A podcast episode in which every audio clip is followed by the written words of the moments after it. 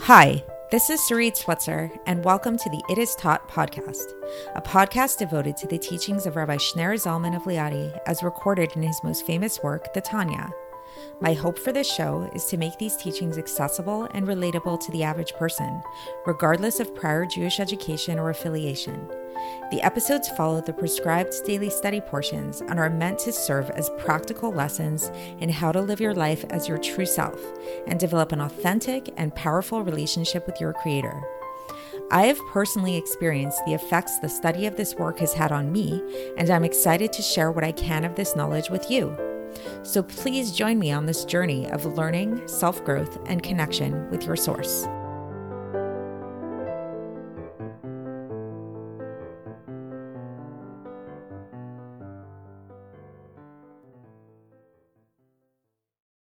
Hi, and welcome to the It Is Taught podcast. This is episode 726 for the 4th of Kislev in a regular year.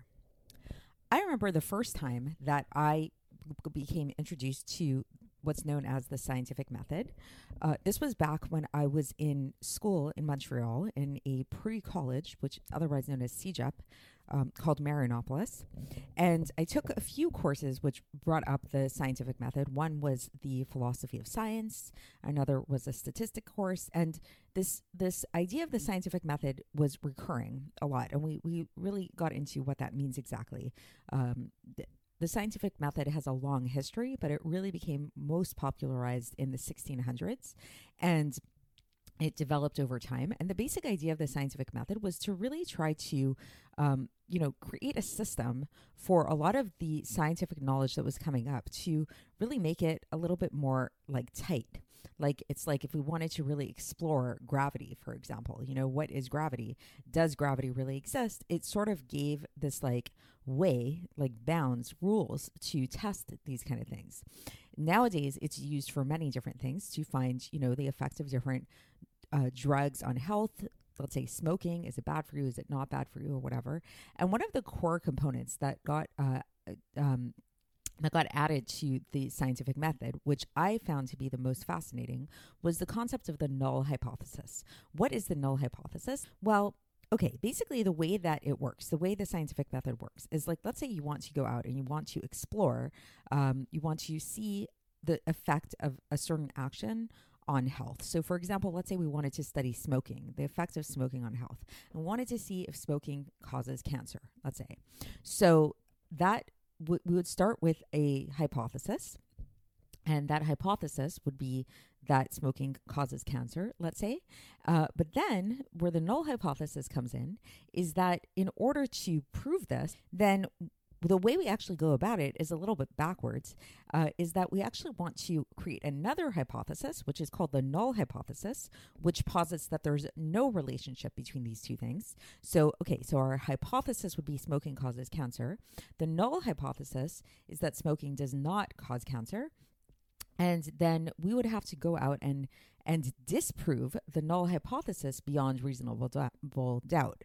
So it's sort of like basically, to explain this in layman's terms, what we're actually doing is we're saying that rather than proving that smoking causes cancer, because that's not really something we can ever fully, fully prove, we are going to disprove that smoking, smoking does not cause cancer. And this might sound like we're just kind of saying the same thing, but it's actually profoundly different because what we're actually saying is that, first of all, anything that we set out to prove, quote unquote, has to, by virtue of uh, of the fact that we want to prove it, it means that there needs to be a possibility that can be that it can be disprovable. This is what distinguishes scientific facts from axioms, for example, which are more kind of like just uh, like we just accept them as fact. For example, that's a lot of things in math can fall into that category. Like one plus one equals two isn't really a sci- scientific theory because it's not disprovable. It just is, you know, and it's something we can all see and observe and we, we take it as fact. But something like smoking causes cancer is disprovable theoretically, even though at this point it's sort of been um, we've disproved the null hypothesis. We've disproved the fact that smoking does not cause cancer beyond a reasonable doubt at this point. And so, what this is basically saying is that, first of all, anytime we want to uh, prove anything, it must be perhaps paradoxically also disprovable in order to try to go out and prove it. And the second thing is that there's always a certain level of humility involved because whenever we go and we, um, let's say you have a study like this and we disprove the null hypothesis beyond reasonable doubt, it's always still there and it always still remains as a very slight possibility. So, as much research comes out about whether we're talking about, um, you know, the theory of relativity, the uh, theory of evolution, uh, you know, whether smoking causes cancer or not. We can do all these studies and we can continuously go out and try to prove beyond a reasonable doubt that that there is some kind of relationship there. However, the possibility that we're wrong always still remains.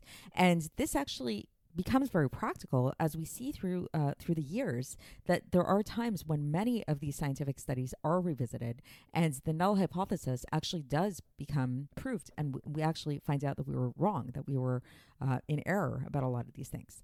So why am i bringing all this up and what does this have to do with the tanya because this idea of the null hypothesis and why it fascinates me so much is because I think that the deep idea there and what it's teaching us really on a practical level is that we really should always remain humble and aware of how little we really know about anything. And we should never get so bold as to state the we know this for certain we know that for certain. There are very few things that we can say with certainty that we absolutely know at least when it comes to intellectual or scientific based knowledge. And science itself the scientific theory understands this and posits this. And a true uh, and scientist who abides by the scientific method will concede to this and will agree that anytime you have a theory, and even if you really, really strongly hold down to that theory, you have to understand that it is disprovable, which means, in theory at least, somebody could come out and disprove that theory. So, again, the main point that I'm trying to bring out from here is this idea of the limits of our knowledge, is this acknowledgement of the limits of our knowledge and of our experience. And so, the way that this relates to the Tanya and what we're going to be learning about today is in terms of relating to God uh, in different ways. So, we've been discussing this in this in this essay of Kuntres Acharon. We're in the middle of essay four of Kuntres Acharon, and we've been discussing different ways that we can connect to God. We can connect to God through learning Torah right? Which is a very intellectual endeavor, indeed. Um, we can connect to God through doing mitzvahs. That's another way that we can connect to God. And then we can connect to God through prayer. And each one of these things has a certain advantage and disadvantage over the other. So we've spoken already about the advantage that prayer has over the other two, because only prayer can actually change reality in a way that Torah and mitzvahs cannot. When we do Torah, when we learn Torah, or when we do perform mitzvahs, we're connecting to God in a very intense way, uh, but we're not actually changing anything in the in the in the evolution of creation, so to speak. However, today we're actually going to be focusing on um, on mitzvahs, and we're going to begin to discuss the advantage that mitzvahs have over prayer and um, and Torah study, focusing on prayer not so much in terms of the effects that it has on the world, but in terms of the more internal like connection that it's generating within us and God. So tomorrow we're really going to get into the specific, um, the the unique connection that mitzvahs give us over and above Torah and, and prayer. But today, in introduction to that, we're going to talk about the limits of Torah study and prayer and why um, Torah study and prayer, as great as they are, they do entail a certain limitation to them by virtue of the fact that they are tied to our subjective minds and our subjective experience and how much we understand. Which is why there's a principle that if a mitz, if you're in the middle of learning Torah or you're in the middle of praying even, and a mitzvah comes up that only you can do and cannot be done by anybody else, you are required to stop learning Torah or even stop praying and go and do this mitzvah. And the reason for this, in short, is because learning Torah and and praying as much as these things are very great things, they're very limited to you and your experience and your understanding of godliness.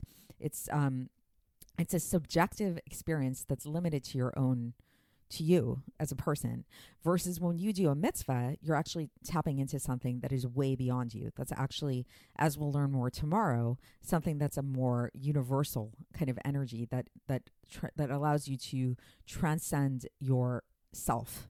Mitzvahs interestingly enough um, by virtue of the fact that they're actually involved, uh, we, when we do mitzvahs, we involve ourselves in external things in the world, actually give us the ability to tap into and connect with God in a more internal way.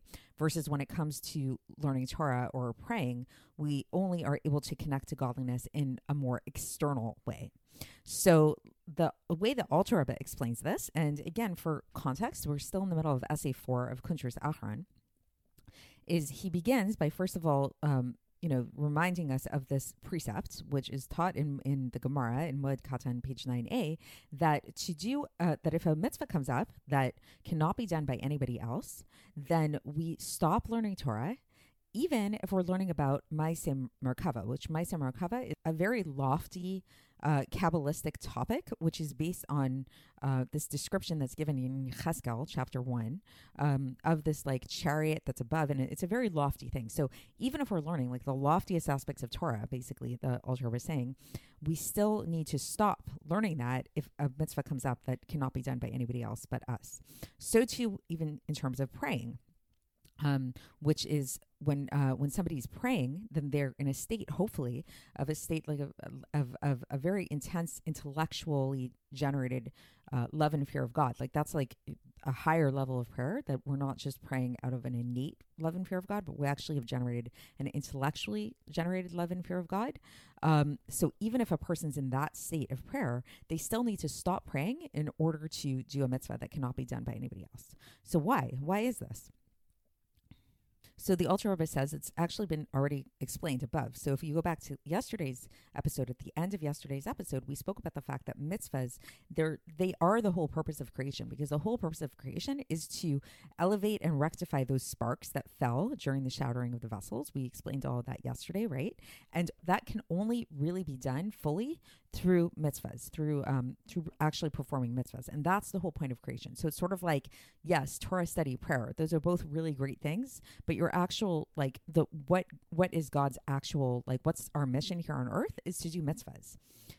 And not only this, not only is it just like, okay, that's our mission on earth, so that's what we need to do, but in fact, says the Alter Rebbe, there's actually uh, the the performance of actual physical practical mitzvahs, as well as learning about them, like what you need to do in a practical way. They actually have a, a, a great advantage over the intellect, um, over the the mind, which is involved in the love and fear of God, intellectual love and fear of God because so why is this? What's the advantage? So first of all so now the Alter is going to get a little bit into this connection to god through our minds and through our um, intellectually generated emotions that we can get. So while it's true that we find in Devarim, uh, chapter 11, verse 22, it says, uh, and to cleave to God. So, meaning to say that we're supposed to cleave to God, and the way we cleave to God is to cleave to His midos, to His character traits. And the way we do this is through intellectually generating this this love and fear of God, like to try to become more godly kind of people, right?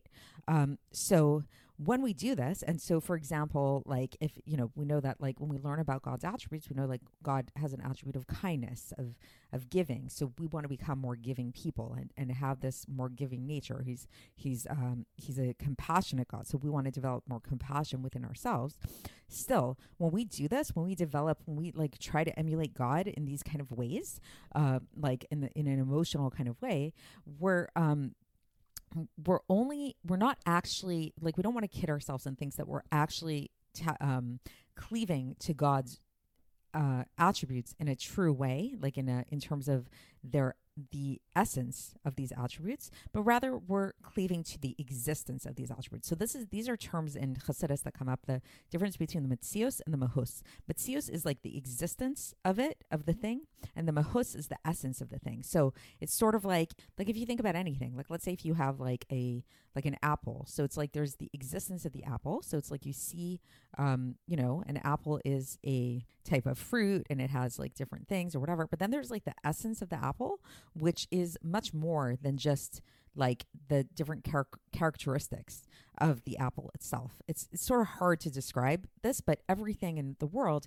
has an existence to it and then it has an essence of what that is. And so too with God. So it's like when we connect to God, when we can when we try to emulate God's attributes, we're doing this and it's it's sort of like if somebody were to, you know, like we have like like nowadays, you know, you have like uh, people who are trying to create artificially generated meat. So it's like they're taking all the characteristics of the meat and they're doing they're coming up with like pretty good results, right? But it's actually it's not meat, even if it has all of the chemical, you know, um, replications of the meat and uh, and every aspect of it. It looks like meat. It smells like meat. Everything about it really seems like meat. It's not actually meat. It's like the essence of it is not just meat. So it's it's a replica of meat. So similarly with us, when we emulate God's attributes, it's great because we're supposed to do that and we want to be as godly as possible. But we nevertheless need to realize that we are replicas of God. We're not actually um, we're not actually tapping into God in an essential way. It's more in just like an existence way. We're we're acknowledging the existence of God, and we see that there's an allusion to this where um, Avraham Avinu called himself uh, That's from Bereshit chapter 18, verse 27, where he called himself "I am dust and ashes." So we had a whole other episode about this uh, quite a while ago.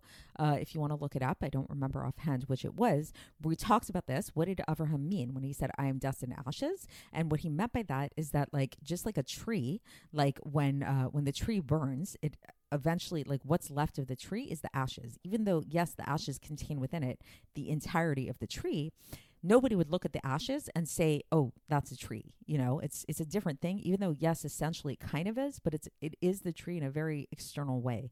We spoke about how like in terms of um, the elements of creation. So there's uh, earth, water, fire, and air. So uh, a tree, as an actual tree, has all of those elements within it and manifests very truly. And then if it's just burnt down to the ashes, then all that's left is the earth element of the tree. So it's kind of like a very diluted kind of form of the of the tree. So that's that's the illusion. That's how Avraham Avinu saw himself. Is that as much as he emulated the attribute of kindness, he was very humble and he was very aware of the fact that as much as he was the epitome, the archetype of kindness, he was really just like ashes to a tree compared to God's actual attribute of kindness. And so this is the same thing when, it, when we talk about the infinite light of God. it says about it, there's no thought that can comprehend it, no thought that can understand God's light and uh, and the radiance that comes from out, out of God's light. Um, so all we can do, we can't actually grasp the essence of God. What we can do is we can grasp the existence of God. We can say, okay, there, there's this thing called God, right?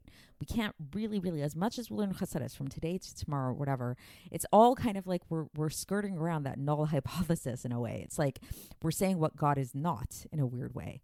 Like we're saying, like, yes, all these aspects that we're learning in Chassidus, these are like giving us like a semblance of God, but we're also saying this isn't the full God. This isn't the full thing. We're acknowledging that we don't know the full story. You know, just like Lahavdil in a scientific method, more, you know, facts and details are coming out all the time that add to what we know, we always say we don't fully, fully know everything. And this isn't just true for humans. It's actually true for supernal beings as well. That what do supernal beings say? The angels above say, uh, this, specifically the seraphim in the world of Bria, is uh, they say, as is quoted in Yeshayahu chapter 6, verse 3, Kadosh, Kadosh, Kadosh Hashem tzvakot Holy, holy, holy is the Lord of hosts. So this word Kadosh, holy, it means uh, it means holy, but it also means separated, separate. There's an acknowledgement there that we are separate. These angels have this humility to recognize the fact that they are separate from God and they're very far from God. And they realize recognize the fact that they cannot grasp God fully. The only uh, beings that can grasp God are those which are considered netzalim. Netzalim means emanated. So those are the ones in the world of Atzilus. So in the world of Atzilus, where everything is one and unified, then yes, those beings there, because it's we can't even call them beings. They're not actually separate beings. They are just like emanations from their source. So those emanations are very much aware of their source because they have they're not separate at all. You know. Um, just like we've likened it to in terms of pregnancy, you know, the level of atzilus would be like the potential for the child within the mother before it's actually there's been conception happen at all, like the egg, maybe we can say. So a, a woman and her eggs are really one and the same, and the eggs don't they do experience the essence of the mother. They're one with the experience of the essence of the mother. But the second there's a conception there, then there's a separation. There's like the this child, even if it's just literally like a, you know a little um, zygote, like that's all it is, is this little teeny little thing. That is something separate from both the mother and the father. So, but when it comes to emanated beings, so the way that Etz Chaim um, describes it, they, they, he uh, the describes this idea of the partsufim. This is uh, literally means like uh, faces or visages. Like uh, basically, these are how the partsufim manifest. These are how the sefiros manifest within the world of Atzilus, and they're all interconnected. They have no identity of their own, just like the eggs inside of the mother or the sperm inside the father before the conception happens. But this is not the case for created beings even if we're talking about the souls of Atzilus, because even if you have, you could say, okay, what about like, you know, there are certain very, very, very lofty people in the world whose souls originate from Atzilus. Once they become uh, manifest down here in this physical world, so even though, yes, their origin, the origin of their souls in the world of Atzilus, now they're found here in this physical world, and thus now they are considered to be creations, and thus they don't have that same connection to essence like those uh, beings within Atzilus itself is. And we see, for example, Moshe Rabbeinu. So we see that uh, that God said told Moshe Rabbeinu, uh, and this is found in Shemot chapter thirty three verse twenty two. He said to him, "You will see my hinder part." So even Moshe Rabbeinu, who is this, you know, the greatest prophet that ever lived, who most likely was from the a soul of Atzilus, he even him he was only able to experience the external aspect of God. In other words, the Metzius of God, the existence of God. Why? Because he was down here in this physical world, and that's all we can experience. So that's the end of the section today. So just to really sum it up, the point of today is to kind of make us recognize um, the limits of our intellect, the limits of our our ability to connect to God through our own minds through our own understanding, uh, which is why when this, which is what we do when we pray, and which is what we do when we learn Torah. And so tomorrow we're going to get into mitzvahs, and we're going to see how mitzvahs allow us to break through this limitation because there's something specific about mitzvahs that break us out of our own intellectual conceptions. It's not about how much you know, it's about what you do. And through that action, through that doing, that allows us to connect to God's essence in a way that nothing else can. So stay tuned and I will speak to you then. Thanks for listening to the It Is Taught podcast, hosted by Sarit Switzer. This podcast is dedicated in loving memory of my maternal grandfather, Abraham Yitzchak ben Binyamin HaKohen of blessed memory. Music by Shoshannah. If you enjoyed this episode and would like to support the show, please share it with others and subscribe on YouTube, Apple iTunes, Spotify, or wherever you listen to podcasts. And make sure to leave us a five star review. To find out more about the It Is Taught project, including more information on my soon to be published book, please visit our website, itistaught.com. To catch the latest from me, follow me on Facebook, Instagram, and Twitter. Looking forward to speaking with you tomorrow, and until then, have a great day.